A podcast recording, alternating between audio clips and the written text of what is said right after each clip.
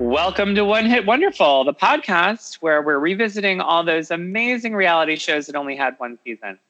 But right now, we're doing our supplemental summer episode, The Hills Have Size Le Deux, where we're covering The Hills' New Beginnings. Today, we're actually going to be discussing episodes 5 and episode 6, since we missed last week. And before we get started, I have a little bit of house cleaning. How about you, Meredith? Oh, I'm your host, Frank Peasnight III. And I'm Meredith Broadbeck. I do not have any house cleaning because I'm sure everyone can tell I've been a horrible podcast co-host this summer, and I've hardly had time to watch this stuff, let alone research fun things. But work is leveling out, and I'll have more time second half of the season, and I'm very excited. Well, yeah, and I do have to say that weekly is hard. It is. It's really hard. And it's the hard. Fact that it's a show happening in real time is a big switch for us. There are news stories and blog posts and Twitter and people getting mad at people. It's a lot. Okay. So now I need to check my notes. We last recorded on the Oh no. Did I not date it? Yes. Okay. The 15th. So, all right. So Twitter will start after that. Okay. Okay. Okay, that was live tweet. Because I'm going to skip my live tweets.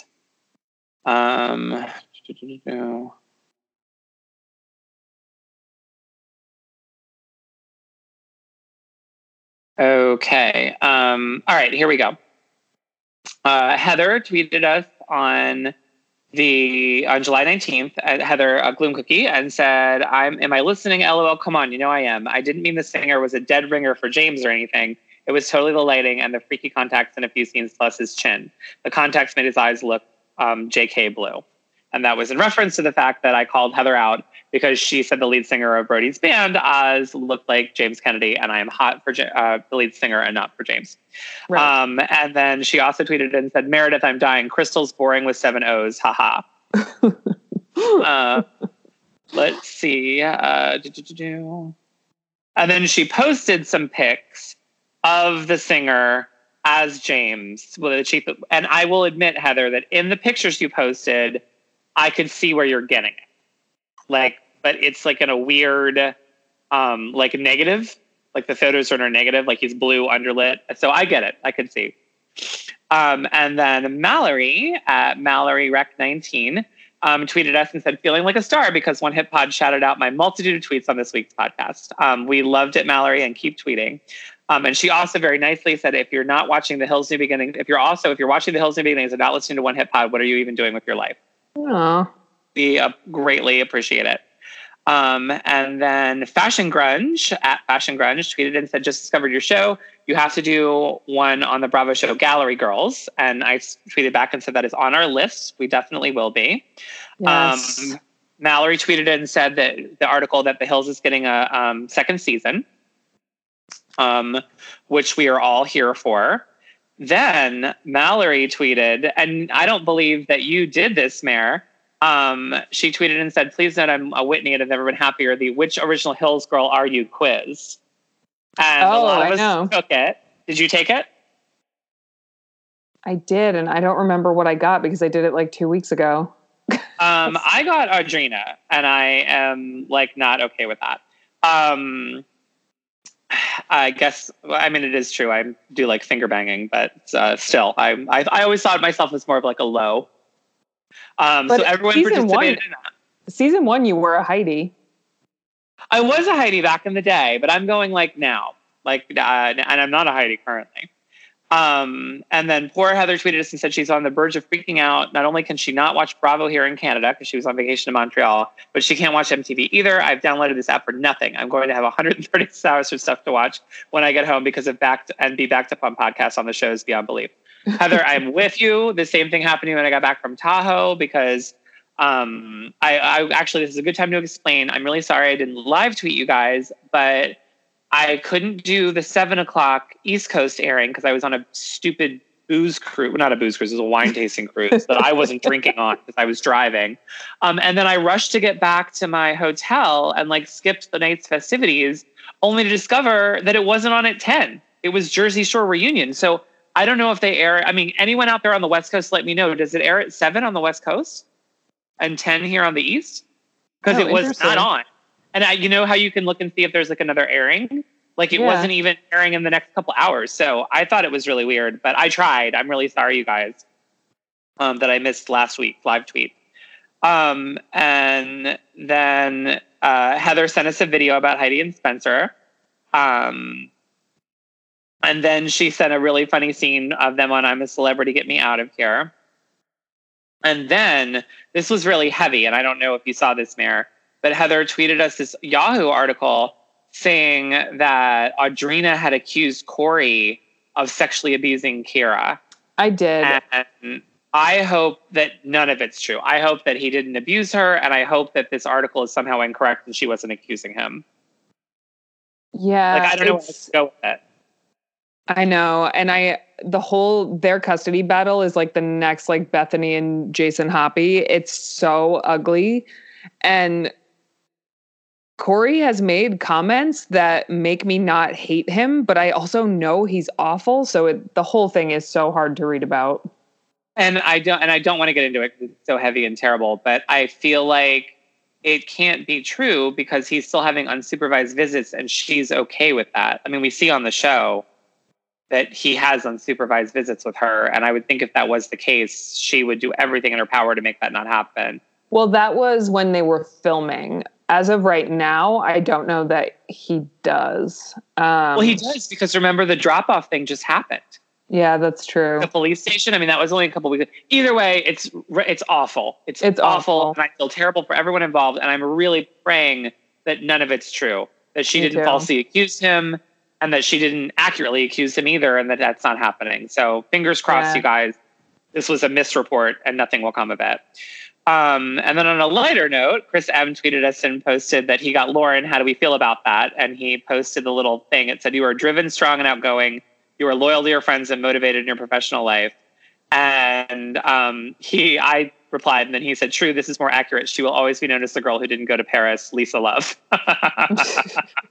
Heather also got Lauren. Okay, and then that's it. And then we go into my live tweet. So that's it for the Twitter. And again, I'm not going to cover the live tweeting. Yes. So, are you ready for episode 5? I am ready. Now, do we want to? Now, both of us have listened to PrattCast. I listened to like half, maybe 3/4 of last week's episode when I was at the dentist on Monday. The one that Stephanie herself wasn't on. Yes. And then I listened to all of the most recent one last night on the way home from the gym before I came home to take notes.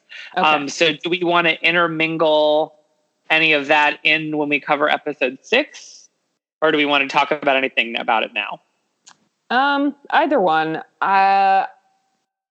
I think it's all fair game because it happened before we recorded any of it. So the episode was without Stephanie. I found kind of tough.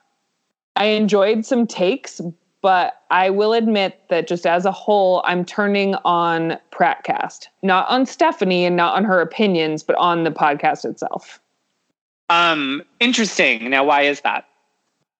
So for me, I know that the show is choreographed. Like I'm not, I think everybody knows that, but they keep talking so much about like the people and how they think they're plotting and how people are doing things for this and that. And they're making it like The Bachelor or Survivor where it's like a game and where I'm sure it is to some people. I just don't like hearing about that. Like I like hearing from Stephanie about what scenes they cut and, you know, all that kind of stuff, but I'm not here as much for like Wells' take on the situation. Now, the only thing that I found shocking, and I could tell immediately when I listened to this week that she had not listened to last week's episode of her own podcast. Yeah. They took Spencer's side and trashed her a little bit. Yes. And not even a little bit, like a decent amount. And I'm very curious to see what's going to happen once she hears it. Because for you guys who haven't listened, she has said that not only has she not watched the show in weeks, She hasn't watched it since Justin Bobby's concert. She does not listen to her own podcast, which is fine on the episode she's on. But if you missed an episode and your co-hosts take over, I'd want to hear what they had to say. And they did not have good things to say about her. So I'm curious to see what's going to happen when she listens to it. Yeah, it would be like if you did an episode without me and you basically talked about how the boring woman who keeps the plot moving forward isn't with you anymore. Like, they just like... That's what I mean is that I feel like Wells and Amy or whoever was the guest on that last one. I can't remember her name, but... I don't think it was Amy, but they're just like taking liberties and they're theorizing too much. Like, can we just talk about the show that is on TV right now? I don't need to care about who you think is making moves for this quote unquote long-term game that I don't think exists. So and I also like this week... And I told you to skip to 25 minutes in. I did not need a half an hour of Wells' engagement and like all this stuff I don't care about. So, well, we need to touch on Wells' engagement for just a second. Okay. And also, I can't believe Wells was in Tahoe when I was in Tahoe and didn't know that until after the fact. I can't believe that I heard it and meant to text you and forgot. I would have hunted him down. I didn't have much else to do. Yeah. So Wells got engaged to Sarah Hyland and it was very sweet and they were on vacation in Fiji. But did you actually listen to the engagement story? Yeah. With the drone and the whole thing. I listened to the whole thing. That's how I knew it was 5 minutes in. Okay. So when I saw the photos of their engagement, I was like, what is that weird black box? And who was filming this? Like, did he hire a camera crew? Like, why is it up in the air like that? And it's because he brought a drone to film himself proposing.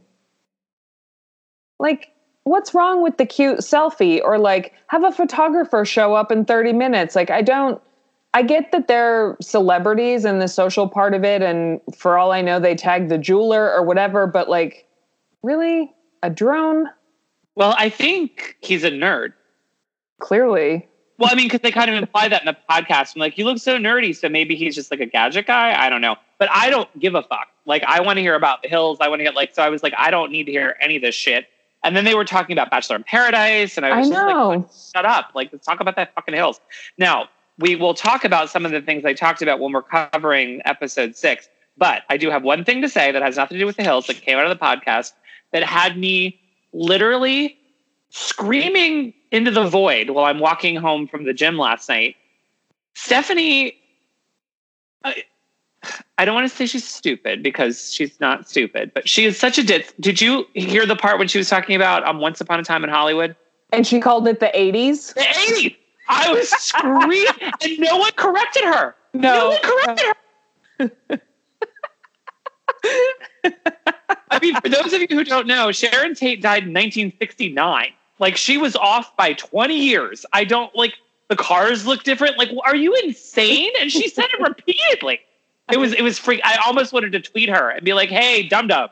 Like, it was the 60s.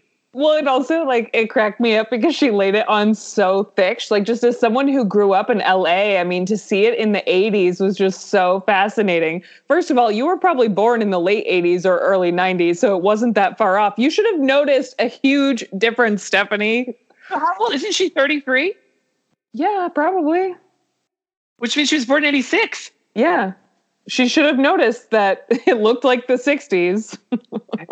I mean, not even the 70s. Like, I mean, there is a big difference between cars in the 60s and cars in the 80s. Like, forget, whatever. But it was making me crazy, and I just had to touch on it real quickly. You also think someone into fashion would notice the difference as well, right? Like, were there shoulder pads and neon colors and, like, bracelets involved? No? Then maybe it wasn't the 80s. Putting that out there. Yeah. Making me crazy. Okay, so we have a lot to cover. And you hit the nail on the head. She is 33, 86. Yeah. So let's delve into the episode. We'll delve into episode. Oh, real quick aside. Did you watch the supplemental episode? I didn't have time. No. What was that? How they got here or something? No.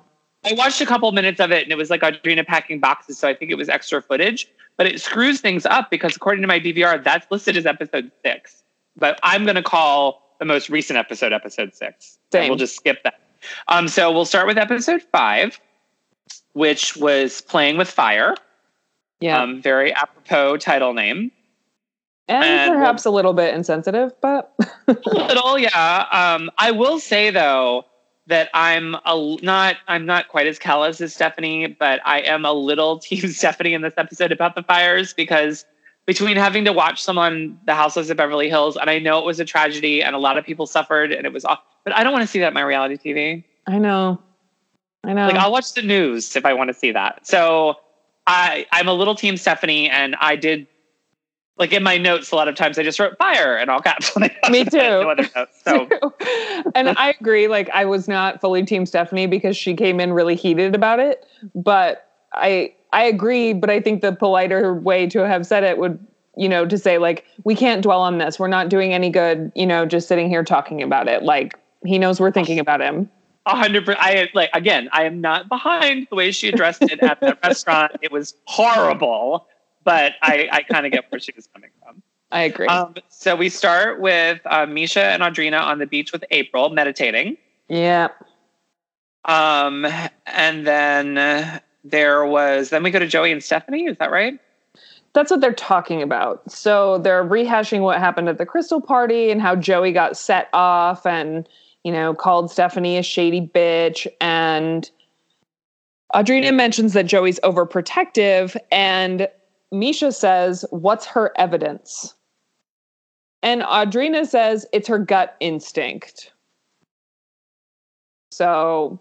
Well, and this is where Mischa, I feel like, was very the voice of reason in her confessional, and was kind of like, I don't really want to take anyone's side, and this could be seen from all angles, and was very much playing like the voice of reason. Yes. But this is also when Audrina says, and this pissed me off because, and this is very interesting, so I should let all of you know, I watched episode 5 and 6 in order, but last night when I was for my notes, I watched episode 6 first, and then I watched episode 5. And it was very interesting to do it that way. And one of the things that stuck to my craw is Audrina says, you don't kiss someone you're trying to be friends with. But we all fucking know, because she admits in the next episode that it was a friend kiss. And she even admits that. Yeah. It was just a bye, see ya, whatever. So yeah. Audrina, stop fucking trying to play like he stuck his tongue down your throat and tried to eat your tonsils. Yeah, she also told Justin that she only told Stephanie, but didn't we see her on camera also tell Ashley when they were shopping? She told the planet Earth. Now, I will also say as an aside, between the PrattCast and this show, I have been gaslit. I've decided to drink the Kool-Aid. I'm just going to pretend Justin Bobby and Audrina had a real relationship 10 years ago. Like, I'm just going to do it. Like, I'm just doing it. Like, I can't anymore. And like, because Stephanie talks on the podcast, like they actually did. And like, you guys win. The Hills producer, everyone wins. Justin Bobby and Audrina were a real thing. I bought the cool, I'm in. But so what's interesting for me is that, sure. Okay, fine. They dated 10 years ago. It still doesn't explain everything that's happening right now to me. So no, it doesn't. And it also doesn't explain the rapid change in perspective and events. Like it went from a little flirty, and Justin was the first one to contact me after my divorce, and we're the best friends ever. And now Audrina seems like a stalker, and Justin knows nothing to do with her. Like it's very strange. Right. So we end this meditation scene with, of course, Audrina talking about Justin and how he's transforming into someone she doesn't even know.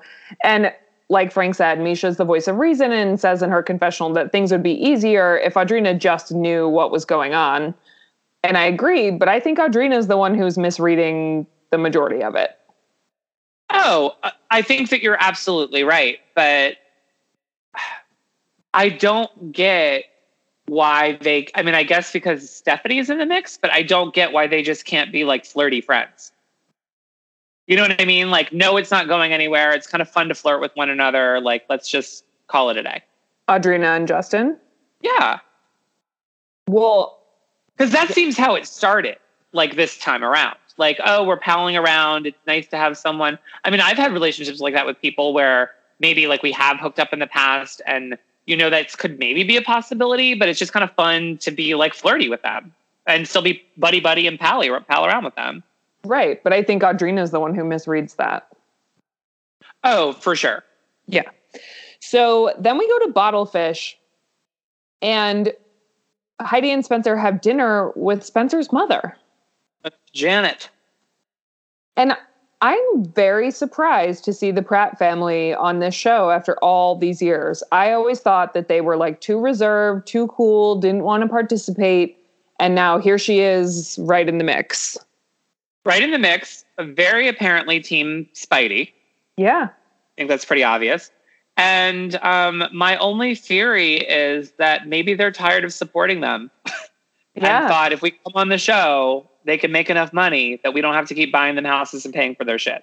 I had the exact same thought, because then Spencer talks about how much he spent on the crystal party. Yeah. I bet the parents are getting tired of that. No, I did think it was funny on PrattCast when Stephanie was like, they're going to be broke again. She's like, they were Gucci everything. Spencer has in her meds bag. Like, it's only a matter of time. And I think she's right. They put Gunner in Gucci like he's a Gucci model. It's ridiculous. Yeah. Head to toe. I know. So then they do chat a little bit about Stephanie at Bottlefish, and Janet says, she just loves you. And then did we get a little like flashback to Spencer and Stephanie having lunch or something like that? I can't remember. Because then, Spencer says, my sister and I have made some baby steps. I don't remember which episode the flashback was in. Well, because one of them had the flashback of him. I think it was the next episode when it has the flashback of him, of her telling him about the Justin Bobby thing and how Audrina, I think that's the next episode. Okay. So Spencer is then referring to the crystal party and how they chatted and how Stephanie showed up wearing the shirt. And he says that they've made some baby steps. That's right. And then we go to wood and water, and Ashley, Stephanie, and Mischa are having dinner.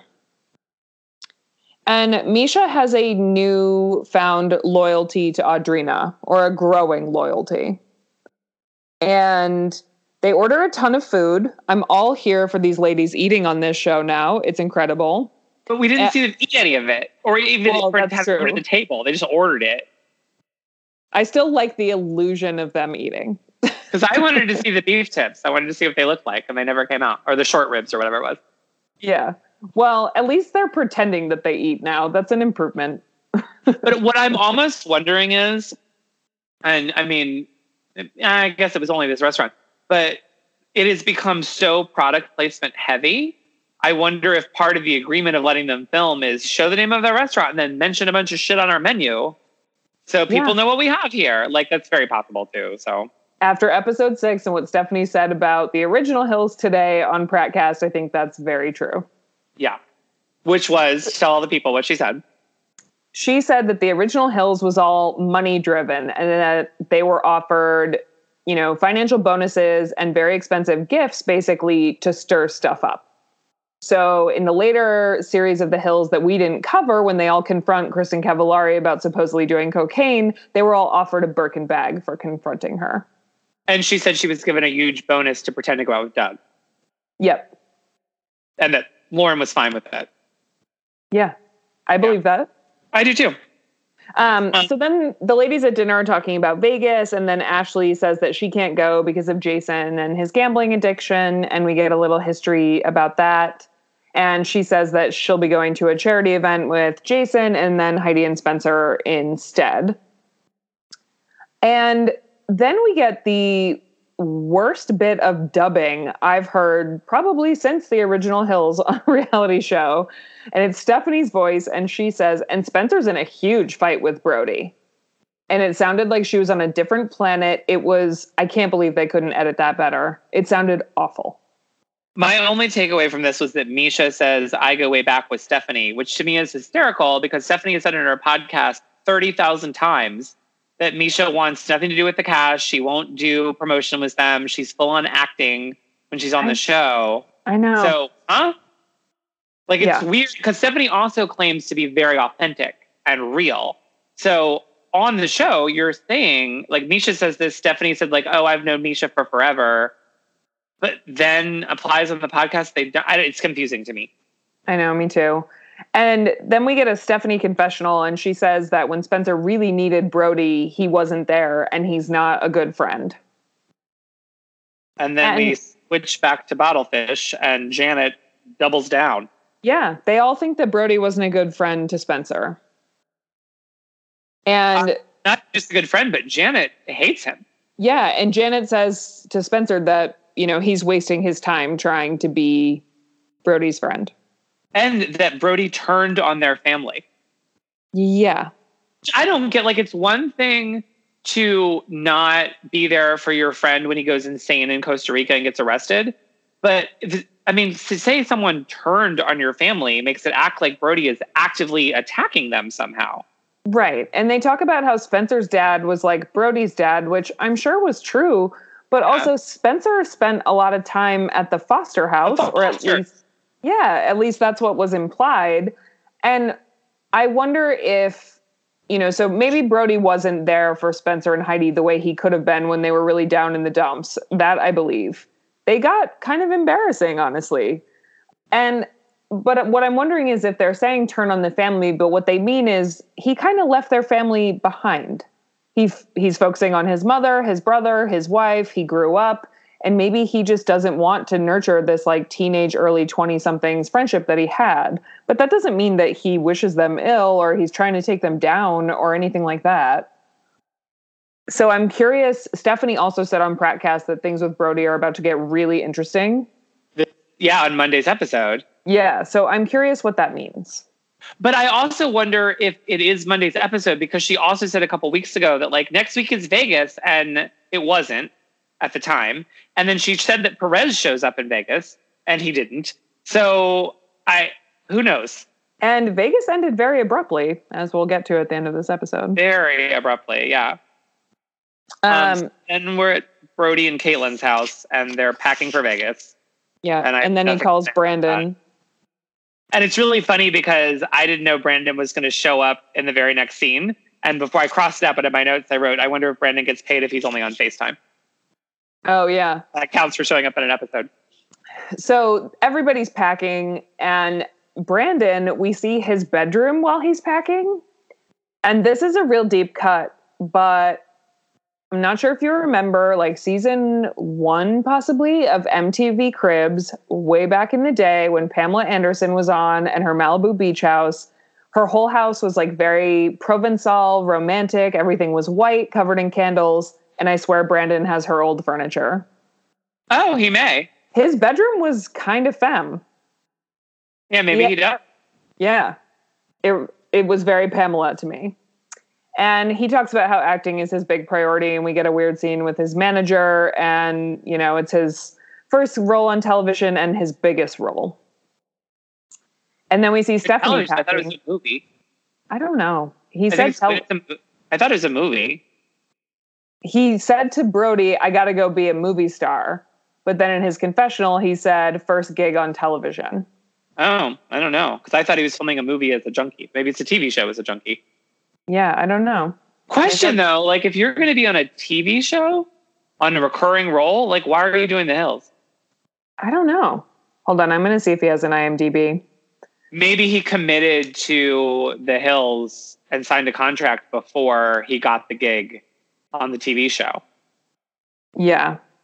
Because it's got to be detrimental to a acting career to be simultaneously on a reality show and be on network or cable series, because you want people to see you as the character, not as yourself. Okay, so when was this? They filmed end of 2018. Yeah. So he was in Sierra Burgess Is a Loser. Is that a movie or a TV show? It was a movie. So I don't know. Credits? No, it's with the girl who played Barb on Stranger Things.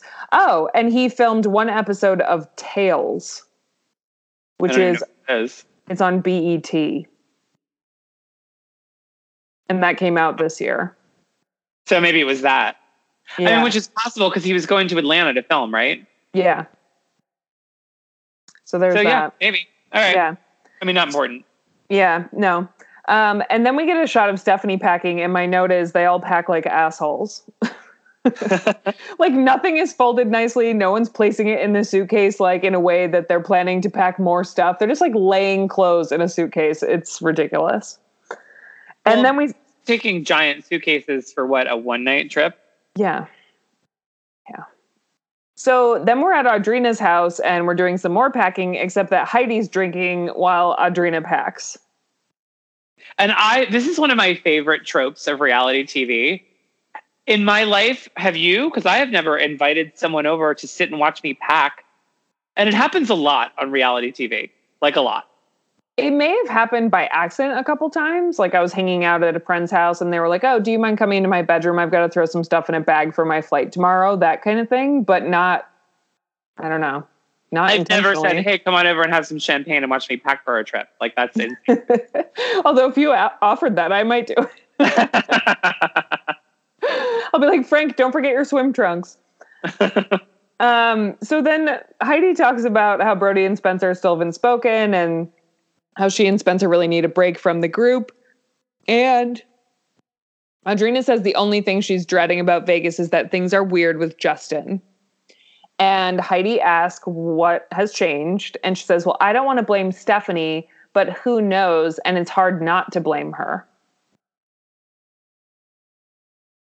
So what I want to know is blame her for what? We've established season after season that Justin is not attentive and that he's wishy-washy and he kind of like talks out of his ass when it comes to his relationship with Audrina. And now he's doing the same thing, presumably. So why is that Stephanie's fault? I don't know. I don't. Like, I mean, this whole thing makes no sense to me. Me either. And especially with PrattCast. I mean, and we've even seen a little bit of it on the show. In the beginning, Audrina encouraged them to hang out. Yeah. And said, like, Justin gives great advice, like, whatever. And I honestly do not think there's anything going on between the two of them. Stephanie has said very recently nothing ever happened. And the only thing I can get is that they have that friendly guy, girl, nothing's ever going to happen, but there's a little bit of flirtation relationship that I think Audrina used to have with Justin Bobby and probably misses. So that's the only thing that makes sense to me. Right. And the other reason it doesn't make sense to me is that, so say Audrina is 100% correct and that Stephanie is hooking up with Justin and denying it on camera. What is she gaining from that?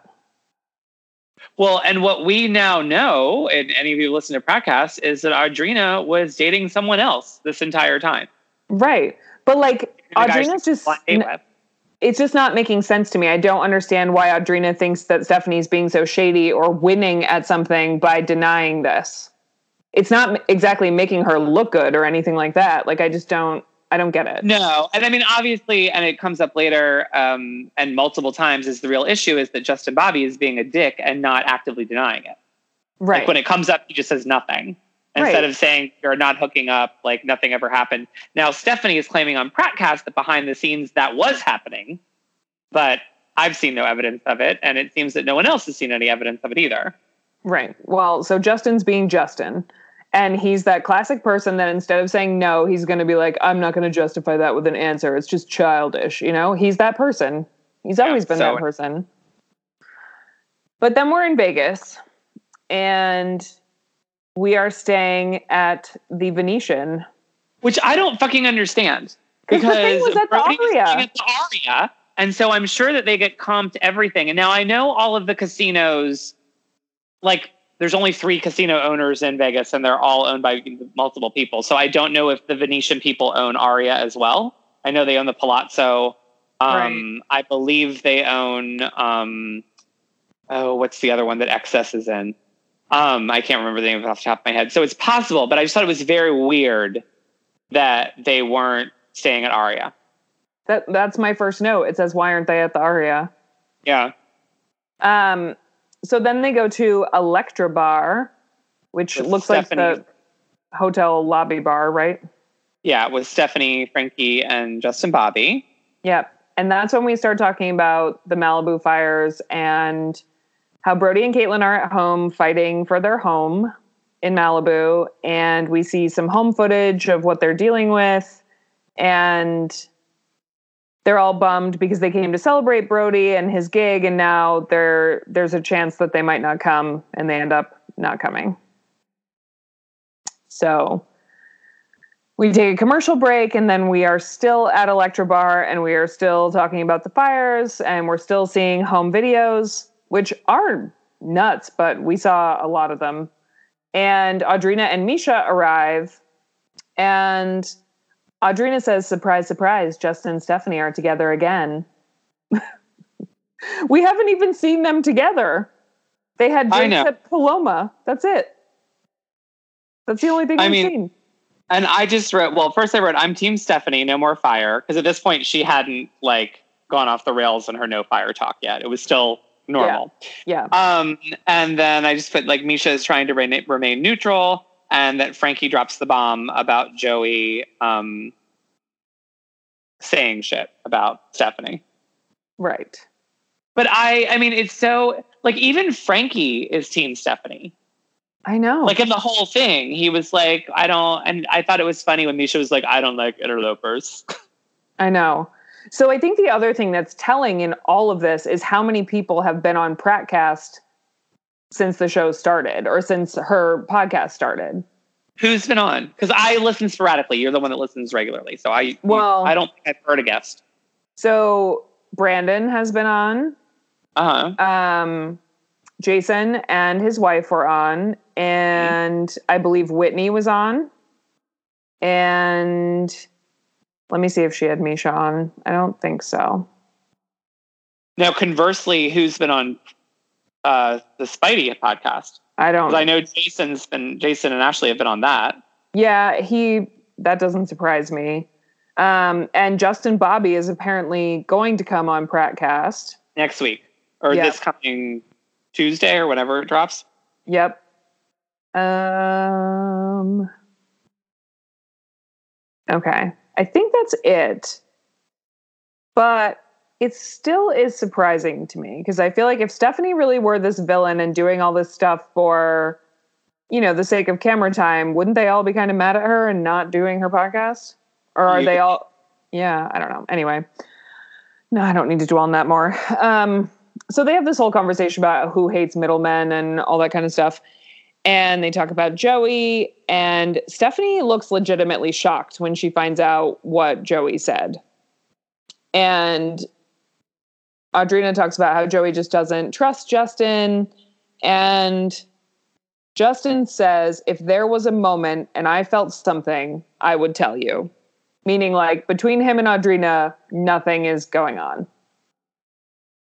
And Audrina should have gone to Stephanie and not Joey. And Stephanie says, well done on making this a big issue now. True story. And it's true. I mean, it's definitely mountain out of a molehill. And now what's very interesting about all of this is that Stephanie said on PrattCast that Joey was in Vegas. Oh, yeah. And never made it on camera. She really wanted to. And I do... I mean, I... 100% think that Joey is bucking for camera time. Yeah. No one comes in that hot. And I thought it was hysterical for you guys who haven't listened. I'll wait and talk about it next episode, because it's next episode. But when she talked about the dinner. Yeah. Yes. But it's true. It's I've never seen anyone, and not to say that I wouldn't do the same thing. Trust me, if I ever get to be on a reality show, I'm coming in guns blazing hot as hell to try to make sure that I stay on the show. Or get a spot on the show. And it's very apparent to me that that's what Joey is doing. Yes. I mean, no one comes in that hot for no... I mean, it's just for no reason. It's ridiculous. Also, I don't think anyone cares when their friend's ex-boyfriend of 10 years, who is always kind of an asshole, starts potentially sleeping with someone new. Okay. So the other thing about this is I think she's not... You notice she's not going after Justin. No. Because I think she knows she can't take him. He will shut her shit right down. She knows Stephanie, or she thinks, thought Stephanie was the weaker of the two and a little more sporadic and off the hinge, and was like, that's the one I'm going to go for. Yeah. So then we have a scene of the Legacy of Vision Gala, the charity event that Heidi and Spencer are at with Jason and Ashley. And so everybody looks great. Jason looks so hot in a suit, and Heidi looks amazing in her dress. It has a low back. Very pretty. Did you look at her hair? It was not great. It was like a beehive. It was tough. It wasn't a cute beehive. I mean, it wasn't. It's because I think she's got like so many fucking extensions in her hair. There's only so much you can do with putting it up. Yeah, it was rough. It looked like a bad beauty queen or news anchor or something like that. So then they flash back to this historical scene at Ketchup, one of our all-time faves, where Jason was kind of a hot mess and didn't get along with Spencer and Heidi. And Spencer says in his confessional in a very sweet way, he says that, Jason really, in his sobriety, tries to find the best in every situation. And I think that's a really nice way to think of it. And every interview I've heard with Jason has been really genuine. And then Jason says in his confessional, he says, I'm living proof that you can transform your life and find one that's worth living. And I almost lost my marriage, my relationship with my daughter, and money. And thank God I have such a solid wife. Which is just, really sweet. Nice. And then Heidi talks about why they're close with Jason, and she says that, after they fell so far so fast and they were in a really low place, that they have a really clear idea of who their friends are and that Jason was one of the people who was there for them. So that's also very nice. Yeah. And he gives a quick speech introducing Dr. Drew. Yep. And they still very much work together. I think they have a podcast together, actually. They do. Yeah. So, good for Jason. And then we get more breaking news about the Malibu fires. And did you catch the vintage MTV News style, banner on the bottom? Yeah. I was expecting Kurt Loder to come out. So then Caitlin is at Brody's mother's condo. And Brody decided to stay home and fight a fire by himself. And she calls Audrina and is basically saying, everybody have fun. We're just over here trying to keep our house. And she doesn't think that the house is worth it and that she couldn't get through to Brody and he was going to do what he wanted to do about it. Which is really terrifying, and I'm not sure I would be on board with that. No, but I'm glad he made it. Same. And their house, too. Spoiler. Yeah. So then we're back in Vegas, and everyone is getting ready to go out. And Mischa Barton is getting ready with a maxi pad on her head. Who is? Stephanie. Oh, yeah. She had a giant headband on. She had a giant maxi, but it looked like a maxi pad. Like she had stuck a maxi pad to the top of her head. It was the wackiest thing I've ever seen. Yeah. And Mischa Barton officially has the best collection of jackets I've ever seen in my life.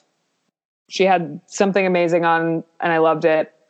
And Justin and Frankie are getting ready. Justin's drinking champagne. Audrina and Mischa are drinking champagne. And then Frankie, very vintage. Whoa. What? First, we have to talk about Justin Bobby. And I know Heather will be with me on this. It's quite possibly the hottest he's ever looked. He looks like Jack the Ripper. He looked like a sexy Jack the Ripper. He looked so good. Like, I just wanted to go back to some kind of, steampunk sex dungeon with him. Like, he just looked so hot. I was going to call it, Sweeney Todd, because he keeps rocking... Peaky Blinders, whatever. Yes. He keeps rocking the, vest and jacket, or jacket and jacket. Jean jacket and then leather jacket. He must be hot as shit all the time. I'm sure, but I am here for it. Yeah, and I think he's wearing a good amount of guy liner as well now. He is, and actually, was it today? I don't know, in one of the Facebook groups, somebody was like, is Justin Bobby wearing guy liner? And had all these pictures, and everyone was like, yes, he 100% is. I mean, his eyes are his best feature, so I don't want him to drown them out, but I agree. It's not quite my vibe, but I get it. So... Frankie is pushing Justin to kind of find out what's going on between him and Audrina and Stephanie. And so he's saying, do you think they both want you? And in this whole episode, Justin is just kind of playing coy and he doesn't want to dignify things with real answers. And so he has another choice quote, and he says, I love spending time with them. I love correlating. I don't think very much past it. I'm not thinking with my dick. I'm thinking with my head. Okay. Justin Bobby, nonsense and confessional. Yes.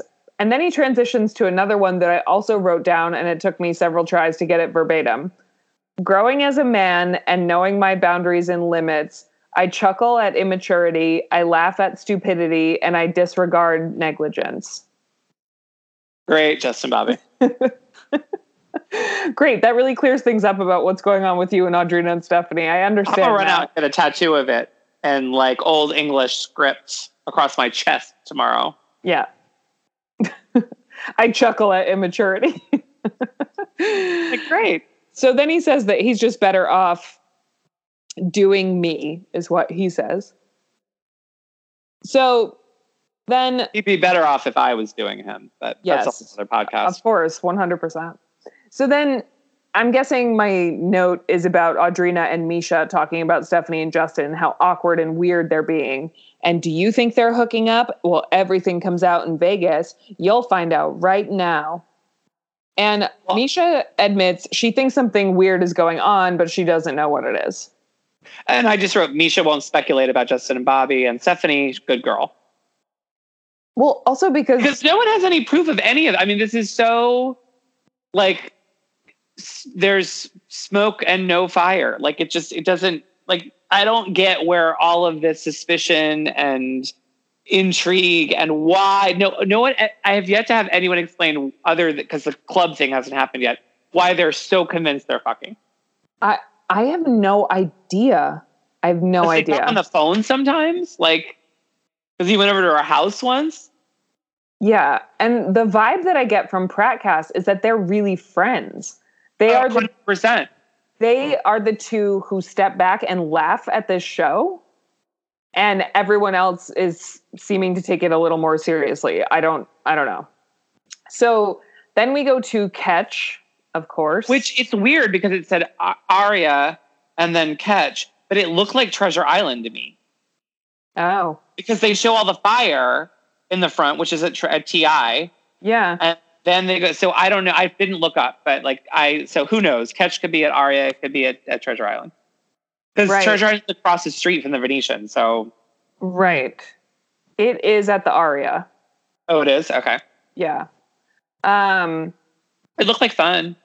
Yeah. So Michael Litzinger shows up again. And that's when I checked IMDb because I started to wonder if he's a producer on this show. Is he? He's not. But then it listed the cast by how many episodes they're all in, which was interesting and a little disheartening.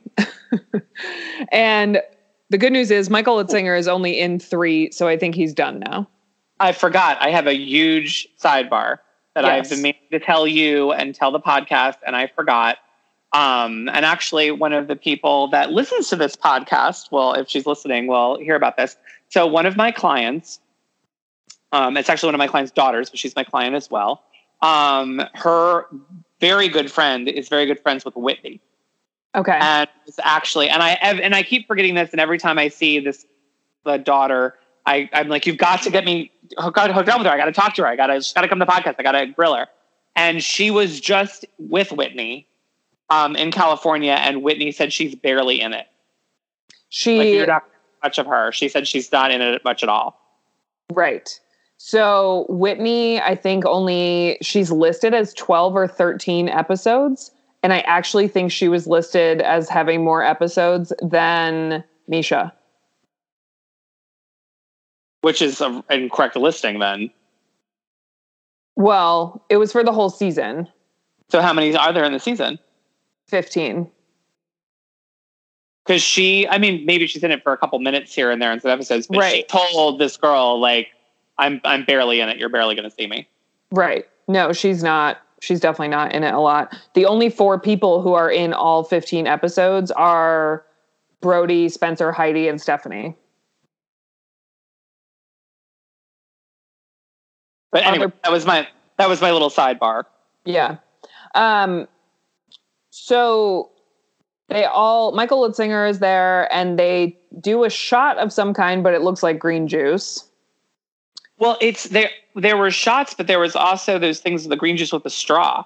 Yeah. They did actual shots too. But I think it's hysterical because Michael is this time again referred to as Brody's friend.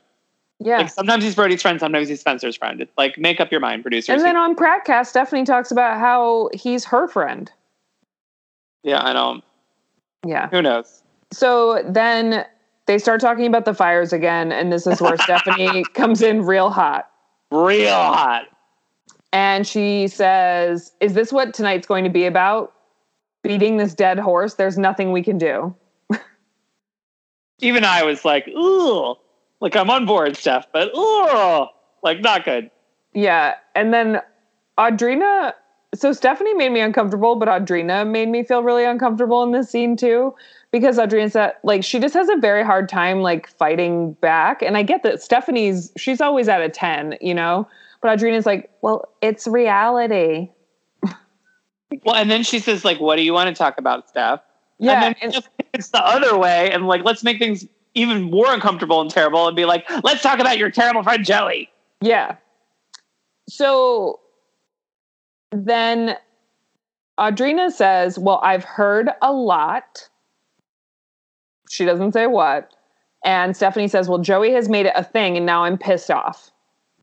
And Audrina says, Joey's convinced. We don't know why or how. And Stephanie says she needs to shut her mouth. She doesn't know what she's talking about. She's a bitch. Well, and Stephanie is right, because Joey hasn't seen them interact. Except for 2 seconds at the Crystal party. So, yeah. Joey, where are you getting all this information from Audrina? Yeah. So then Audrina's comeback is, well, you're kind of a bitch too. And then the way it was edited made it look like Stephanie was shocked by that comment, when really I think they pieced that together and Stephanie probably didn't give a shit. Yeah. So she says, Audrina, I'm not hooking up with Justin. So please stop. And then Mischa points out that Justin just sits there and does nothing, and she thinks that it looks like an admission of guilt. And she's right. Mischa's 100% right. He should say something. He should pipe up immediately and say, we're not hooking up. This is ridiculous. You need to calm the fuck down. Well, so here's my other question. Even if they were hooking up, whose business is it? Like, why do they need to explain it to a table full of people? Like, he's not dating Audrina. Audrina is separated and fighting for custody of a child with another man. And that has been Stephanie's consistent argument, at least on the podcast and I'm on the show. And she's right. Yeah.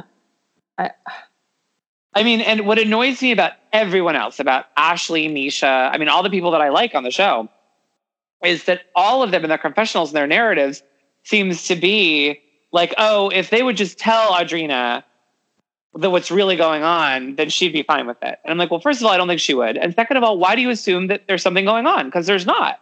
Yeah. And they are telling her. Yeah. Stephanie's telling her. Justin's not. Depending on who you believe. Like, yeah. On the show, it seems like Justin's not. But Stephanie claims on the podcast that she did tell her repeatedly, but right. So then Mischa pipes up and Stephanie shuts her down, and then Audrina transitioned to say, you know, like, don't speak to Mischa that way, blah, blah, blah. Stephanie wants an apology from Joey. And then Stephanie whispers in Michael Litzinger's ear, I'm going to tear the girls apart tonight, so get with the program. Oh, I don't even think it was whispered. She just says it, like, leans over. I don't think it was that quiet. I kind of enjoyed that. Yeah, me too. Which also would imply that she is friends with Michael. Yeah. Well, that's when I really questioned if he was a producer on the show, too. Like, why is she tipping him off to something? Yeah. So then we take a break, and then we go back to the dinner. And Justin says he doesn't think it's valuable to engage, so he just won't. And he says, I'm not sleeping with Stephanie, and I shouldn't have to prove it to the table. He says that in a confessional, though, not at the table. And then he says to everyone, this is minuscule shit when a friend's house is burning down. Yeah. And then people just say that he had every opportunity to squash the rumors and he didn't. And they all agree that the fight is dumb and they're going to the club. Well, and he says, come on, guys, we traveled all day. And I'm like, it's a fucking 45-minute flight. What do you mean traveled all day? Yeah. And from what I can tell, you guys got there and have just been chilling at the bar. Yeah. So that's not that stressful. No. So then we get a brief scene of them at the club, just like dancing and having fun with each other. At Jewel. Yeah. And then Justin says to Stephanie, let's be better than the crowd and get out of here. Now, the one thing I will say, and this was interesting, like I said, watching it after the most recent episode, was there were a lot of shots of Audrina being all over Justin. Yeah, I thought so too. Grabbing him, but he was reciprocal. I mean, he wasn't pushing her away. But I also think that if everything Stephanie says in PrattCast is true about Audrina being a little stalkery with Justin, I think that's maybe why he wanted to leave. Yeah. It was easy just to bounce because he's not very good at being like, get off me, I'm not into you. It's like, I'm just going to bounce. Yeah, and I think that's what he does. Instead of being 100% honest and saying, I'm not into you like that, he just blows her off. Yeah, 100%. Yeah. So then we get a final shot of Caitlin not being able to get a hold of Brody, and we get some sad music to a fire montage. All right, and now let's go right into episode 6. Yeah, which need to do scenes from the next. Let's do it. Nope. Which is, I don't think we can be friends. Yeah, and my takeaway to that is, thank God, please stop trying. Getting old. Yeah. So we get some more background on the fire and how many homes it damaged. And it was 1,500 homes. And Brody and Caitlin are driving through and seeing all the damage. Their house made it, but their property has some damage. So it came pretty close. Fire boring.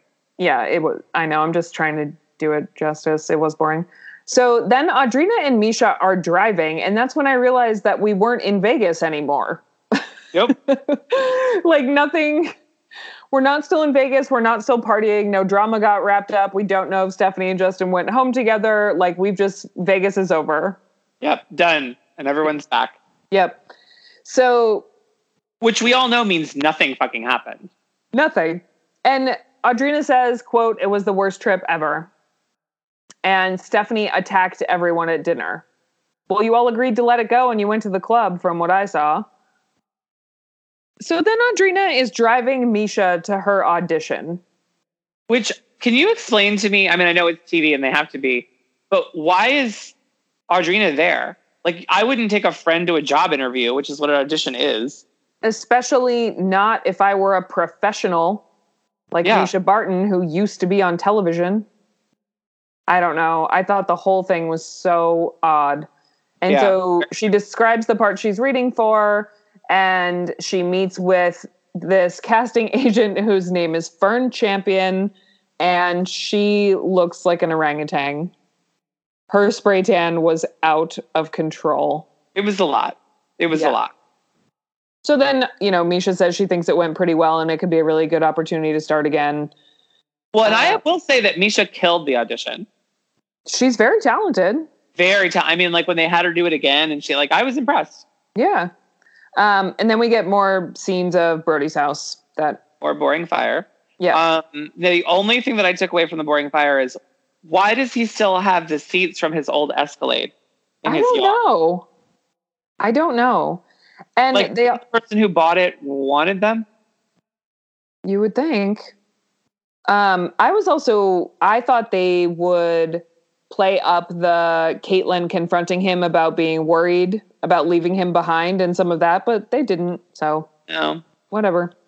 So then we see Heidi and Spencer and Abby playing with Gunner and blowing bubbles. And then it turns into a Sonic ad. Yeah. It's a Sonic ad. Spencer shows up with a milkshake from Sonic and just hands one to Heidi. And she says, oh, my favorite. Thanks. And then they make sure the cup labels are facing out during the whole scene. And Spencer is wearing anal beads as bracelets. Yep. He's really big into those. Yeah. So then Spencer has a weird aside where he talks about what a great mom Heidi is. And he basically says she never puts the baby down. And that he's really heavy, but Heidi will hold him no matter what. And holding the baby gives Spencer tennis elbow. Okay. Sure.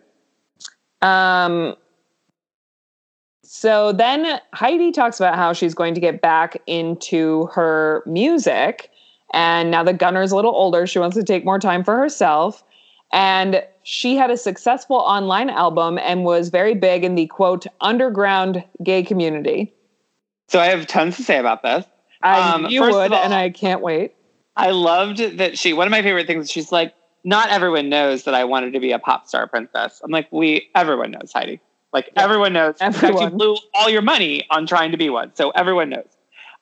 Now, underground gay community, I was dying. I was like, because the mainstream gays don't like you? What? I'm assuming by underground gay community, she just means me, specifically. Because I have both her albums, and used to listen to them all the time at the gym. But I think she just means gay community. What the fuck are you talking about, Heidi? Underground gay community. Or she's club music. Like, I don't know. I'm pretty sure the gays are allowed above ground now. Yeah, I'm pretty sure too. I just thought it was a very weird choice of word. I'm like, what the fuck are you talking about? It was pretty amazing though. When she starts singing to like manhole covers just start coming off of them, like gays just start pouring out of them. Yes. Like you're all Oscar the Grouch. So she wants to try it again, and Justin's coming over because she wants to talk to another musician. And now I will say one of my notes in this was I love their backyard. I do too. It's gorgeous. I mean, it's gorgeous. Their backyard is gorgeous. It's very lush. Like it's very green and very relaxing. I was into it. So then we get Whitney and Caitlin. And Whitney's basically working. She's, filming a promotional video for the company she works for. And Caitlin comes over just to hang. And I meant to look up the company that Whitney works for, and it's on my list of things to research. But they've apparently crossed paths a few times because they both work in fashion.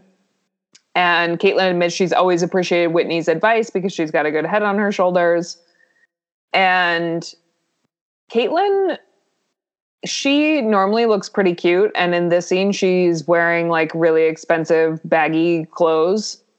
And I know that's in right now, but I'm not into it.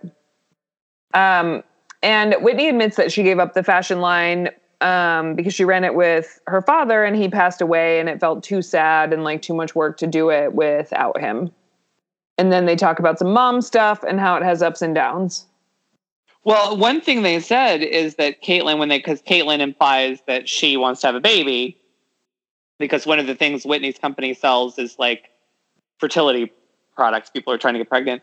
And she says, well, I'm just concerned because, like Heidi gave up her whole life to be a mother. And I wrote my notes, like she didn't have a life. Heidi gave up nothing to be a mother. Like she was sitting around her house alone with Spencer and the dogs. Like what exactly did she give up? Right. Nothing. And I also thought this is interesting because we've just now had, so far we've had a Sonic commercial and now we've had a bundle commercial. Yep. For Whitney's business. And then did you notice that when she's talking about it, she says she gave up her clothing line and then she came on to become like brand ambassador for this company. But then when she's shooting the video for the company, she says she's one of the founders. Yeah. Which I thought was weird. I don't know. I'll have to get the scoop from my client who's friends with her.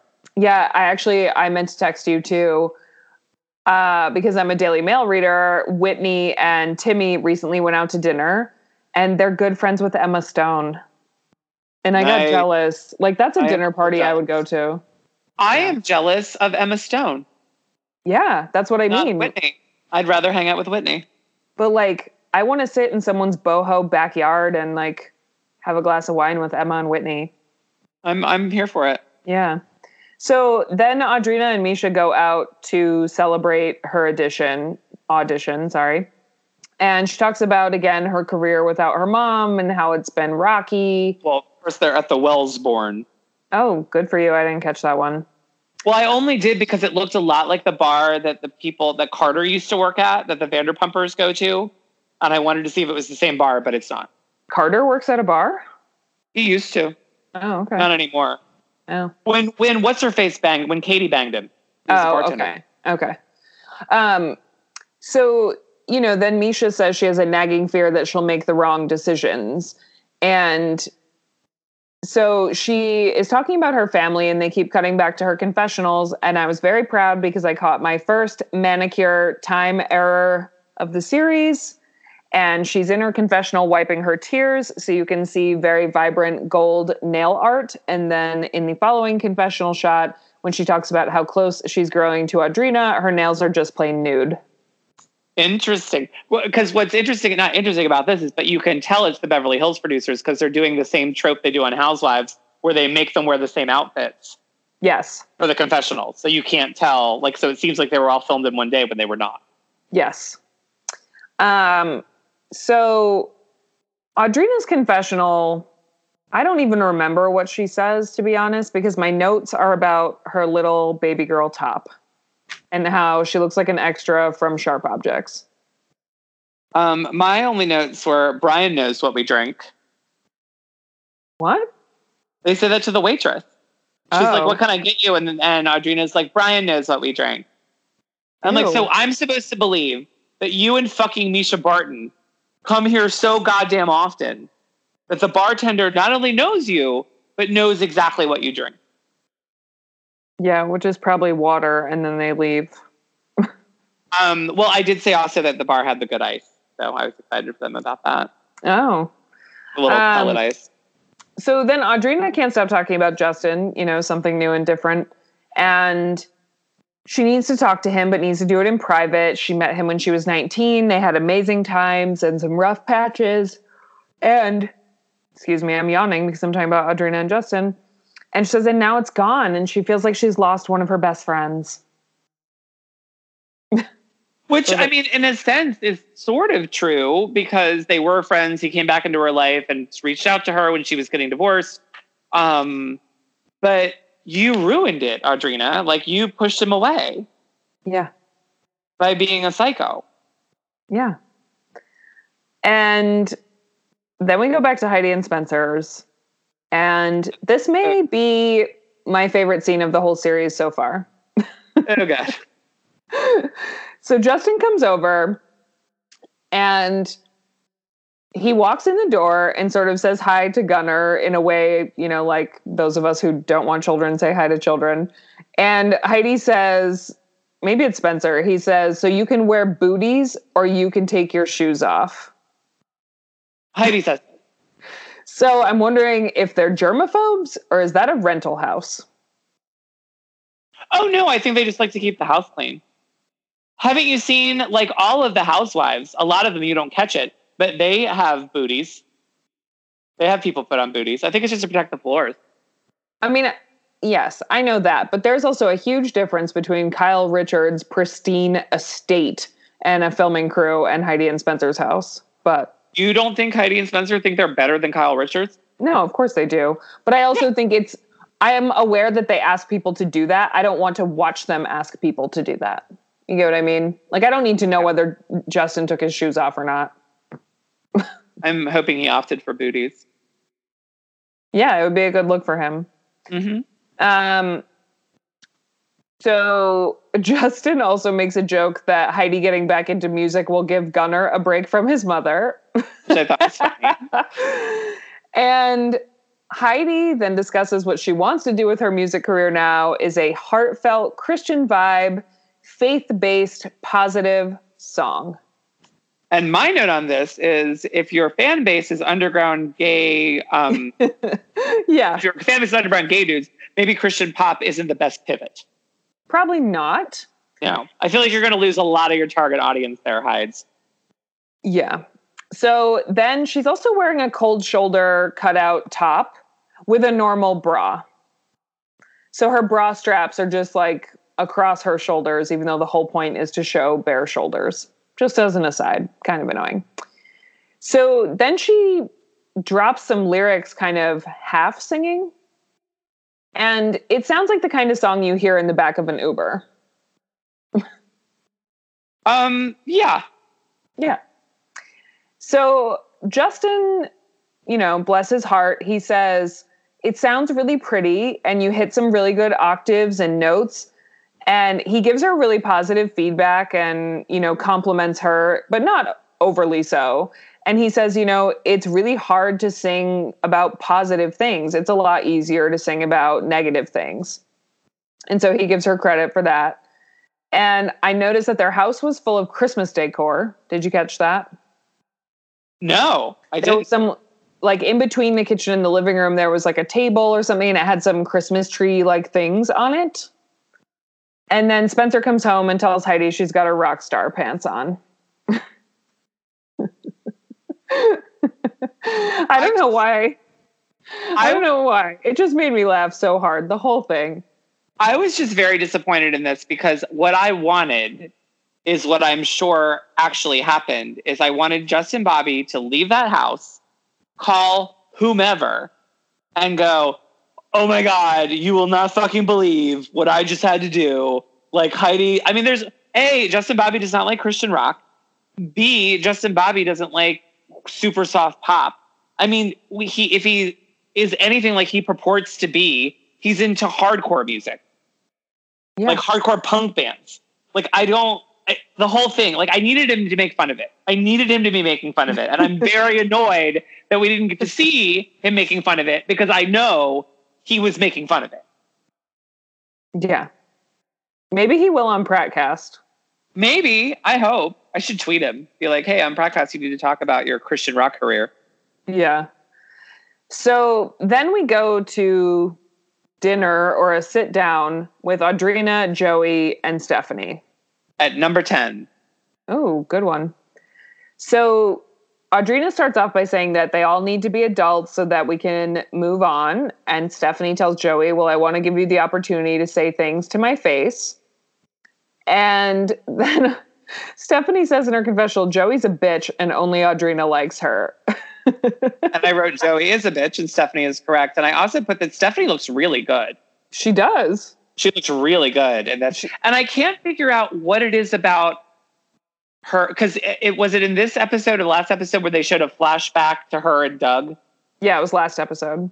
And it's unsettling to see her old face by her new face. And I can't figure out what seems off. Is it her lips? Is it her lips are just a little too big?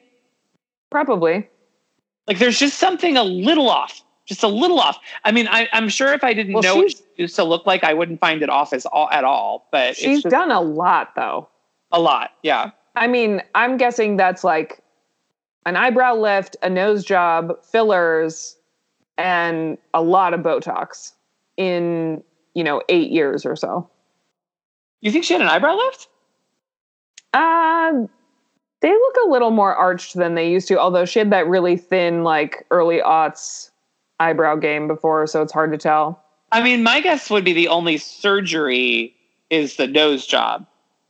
And the rest is just like fillers and injectables. She maybe just reshaped them in the photo I'm looking at, but they are a little more arched. She had that more Amanda Bynes kind of look about her before.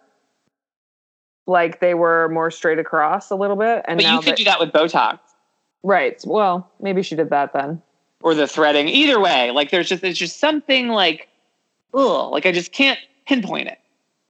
It's definitely, she did something to her chin too. I mean, she got a chin implant. She used to have more of a Reese Witherspoon, like, pointy chin. And now it's a little rounded out. Either way, I would love for, like, a plastic surgeon to, like, give me the rundown. I think she talks about it. I don't think she's shy. Yeah, I don't think she's shy about it. So to get back to this sit down. And real quickly, as an aside to all of you listening, I am not judging her because I have Botox and I recently just got filler. So not judging, just curious. Yeah, no. And the reason I'm speculating is that I've never had Botox, so I don't know what it's capable of. Not that I don't want it. So basically, Audrina says that Joey didn't start the rumors, that she saw something and that she thinks there's something going on, and what else should she think? But then she also says that she, quote, doesn't care.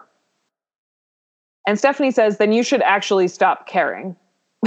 Well, and my only note about this really is that I'm team Steph, and Audrina is making no sense. So she doesn't care, but she does. Yeah. So that whole argument was nonsensical. Yeah. And Stephanie says it's hurtful. Someone says it's hurtful that Stephanie told the truth and Audrina won't let it go. And Stephanie says that she hasn't done anything wrong. And then Joey says that she wants Stephanie to be more sensitive. Audrina was in love. And that it's hurtful that Stephanie doesn't think about Audrina. And Stephanie admits that she doesn't think about Audrina half as much as Audrina thinks about her and Justin. And that's true. And I don't understand why it's any of Audrina's business in the first place. They were not together. Even if they were together 10 years ago, they weren't together now.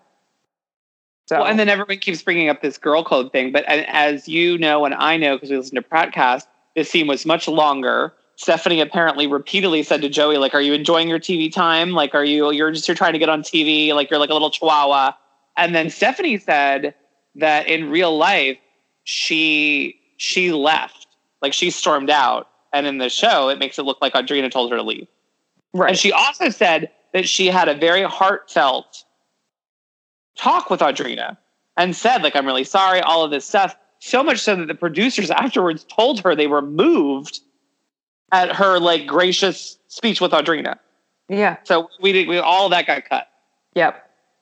So then we get a brief scene of Whitney at home with her husband, and she has a brief phone call with Audrina that I didn't take many notes about. So my notes about this are that Whitney's family is absolutely adorable. They're just the cutest. They have the highest fence around a pool I've ever seen, though. Well, keep the baby out. It's like 10 feet high. It looks like Trump's wall. Yeah. Well, keep the neighborhood kids out, too. She says wearing, which I got very excited over. Yeah, and then there was a fucking White Strips commercial. Oh, yeah. She's going to go bleach her teeth. And it's funny because when I was watching it, I didn't hear her say she was going to bleach her teeth. And I couldn't tell. I thought she was putting an Invisalign. And I even tweeted, I'm like, is this a fucking Invisalign commercial? What's going on right now? But it was actually a Crest White Strips commercial. I feel like every week the product placement gets worse and worse and worse. It is. And I'm so curious to see what happens with Stephanie in this quote unquote Pepsi commercial she thinks she filmed. Yeah, I don't know. Because it's clearly probably her talking to someone and being like, can I have a Pepsi? Yeah, exactly. Ugh. So then we go to Frankie's house, and I noticed more holiday decor because Frankie has a bunch of pumpkins around his house. So we've gone from Christmas. We've gone from Christmas at Heidi and Spencer's to Halloween at Frankie's. That's what I think. But do you think that it was filmed out of sequence, or do you think that Heidi and Spencer are Christmas psychos who decorate super early and Frankie is lazy and hadn't taken down his Halloween stuff yet? It's possible. I'm just pointing it out. Yeah. No, I'm with you. I'm just speculating. It also wouldn't surprise me if they're hacking the shit out of this thing, because that's what they always do. Stephanie also said on PrattCast that she was actually the most supportive person at Justin's concert and was singing along and clapping and being really, like, rooting for him. And then all they took of her entire scene was that one line where she says that no one was there. Yeah. So, like, they definitely hack it up. So Frankie admits that he likes being the guy who can be there for everyone. Justin arrives, Spencer and Heidi arrive, Jason and Ashley come, and Mischa and Whitney. Wife. Yep, and his wife Jen. Now I will say that in the confessional, Frankie cut his hair short, and it looks so much better. And he needs to keep it fucking short. Yeah. So then we get the flashback to Spencer having lunch with Stephanie, and they were talking about her situation with Justin. And, you know, Justin and Stephanie are both telling everyone that nothing happened. And we get a brief scene of all the ladies inside in the kitchen while the boys are outside, and Heidi's talking about how Gunner won't go to sleep without her. And she shows everyone the way that she very violently rocks him. Because she's an insane helicopter parent. It's nuts. It's and wild. That kid's going to grow up to, like, initially love her and be attached to her, and then I bet hate her because she's so smothering. Hopefully when she has another kid, it'll calm her down. Yes, I was going to say, I almost hope they have a second one because it's not sustainable this way. Oh, they will for sure. Yeah. They're going to have. Sure. That's true. Janet mentioned that in the last episode as well. Yeah. So then, you know, they're all outside and they're drinking, and Spencer seems like he's getting a little turned up, and Heidi says, well, we have to go soon. So he says, cool, I'm going to turn up for the next 4 minutes. So then Stephanie arrives, and she actually brings a gift. And she brought me a gift, which was that she's single-handedly bringing back the Peter Pan collar. She looked amazing. Yeah, I was digging it. And as soon as she walks in, Justin says, you look gorgeous. And so Frankie admits he hasn't heard from Brody. And then they all start talking about Vegas and Joey and Audrina again. Yeah. And Mischa is now firmly Team Audrina. Which also doesn't make sense to me, honestly. You can be mad at Justin, but I don't know how that absolves Audrina. And that's the thing. This is the problem with the world, is that when this shit happens and nothing has happened, it's always the woman's fault. I know. Like, why is it Jordan Wood's fault with the Tristan Thompson? Like, it's always like, this is stupid. No, and quite honestly, it's no one's mad at Justin Bobby. It's more Justin's fault than Stephanie's by a landslide.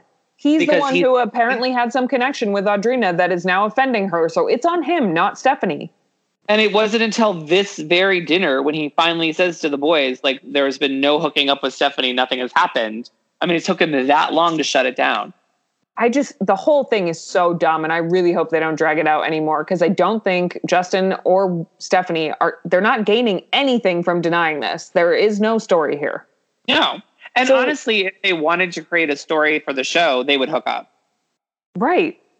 Or they would play it up like they were. Say they hooked up, yeah. Yeah, exactly. So Justin gets mad and leaves the table, and Heidi's just trying to leave to go home to her baby, and she gets really confused and says she doesn't know what's going on. I said, me too, Heidi. Yeah, and she has the cutest backpack on. Did you see it? I didn't. It was like it was one of those like baby backpacks, like very Clueless, but one I actually liked. I'm sure it must be Gucci, but. Well, we also haven't covered the part where Justin Bobby gets mad. Yeah, my note says Justin gets mad. Well, Justin gets mad and says that Audrina called him 10 times. Yes, like when they were shows at 4:30 in the morning and shows Mischa. Right, and then like, calm down, Audrina. That's excessive.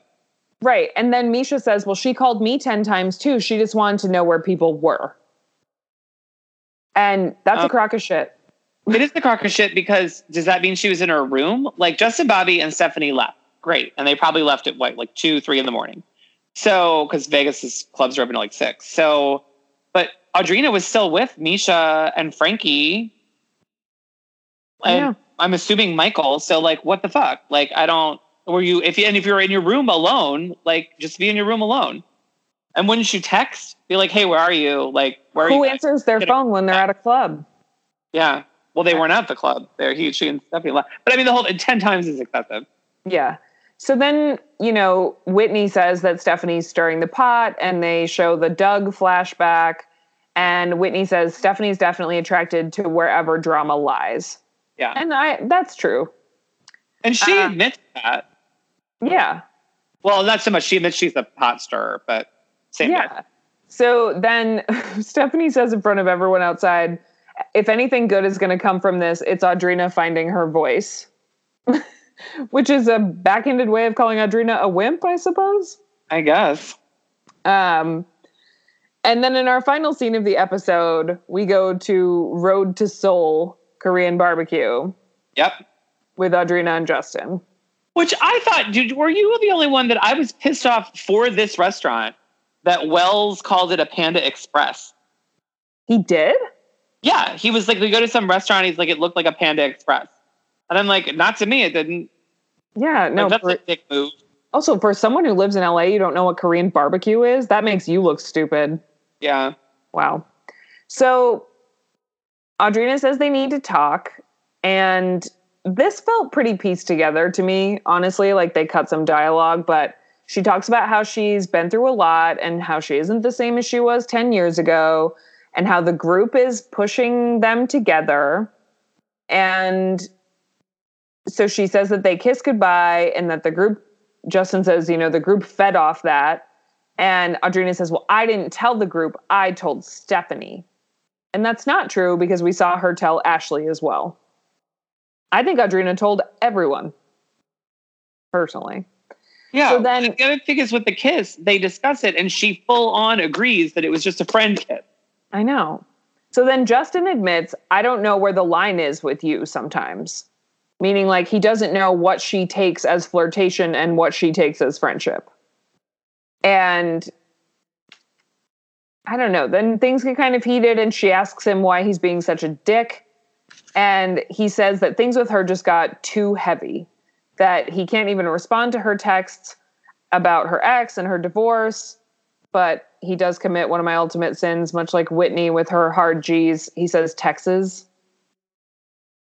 Oh, instead of texts? Yeah. I realize it's a difficult word to say, but it's one of my reality TV pet peeves. It's not the state of Texas, it's texts. Well, you missed the best part of the entire episode, and I tweeted about this. It got a lot of feedback. And I will say, so he says, no, he's like, we were in Vegas. He's like, you were flirting with me. You were talking at my belt. Yes, that's my new favorite. But so then someone tweeted me back and said, he said tugging. I thought he said tugging. So I watched it again a couple times. I heard talking, but then I turned the captioning on, and the captioning did say tugging.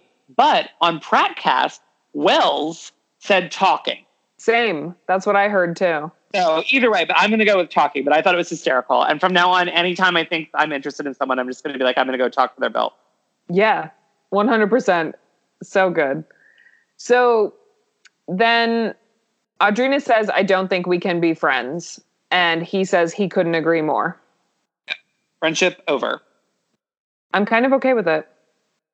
I am too, and I'm assuming what we're going to get now is a bunch of uncomfortable scenes of them having to be in the same place at the same time. Yeah. Okay. And then we get our scenes from the next. Which I didn't write anything down about. Brandon goes on a date, Justin brings a date to a party, and Stephanie demands... Blonde. Yeah, with big boobs. And Stephanie demands an apology. Oh, real quick, speaking of his date, did you notice that on the PrattCast, Stephanie said that Justin hasn't kissed a girl in 10 years? What? I think she meant, like, dated. But she was like, Justin hasn't kissed a girl in 10 years. Like, he's free. And I'm like, you're making him sound like a homo, but okay. Or is he like Rob's Valletta, where he doesn't even kiss me? Oh, maybe. It's possible. I wonder how long it takes him to hang a TV. 5.5 minutes.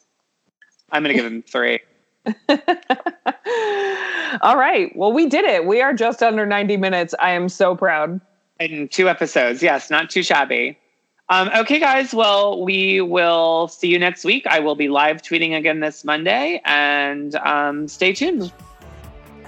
Thanks for listening to another episode of One Hit Wonderful. You can find us online on Twitter and Instagram at One Hit Pod. You can email us at franklymareb@gmail.com. You can find me on Twitter and Instagram at nanasmink. And you can find me on Twitter at heyitsmareb. Please remember to rate and subscribe. And have a great week, guys. We'll talk to you soon.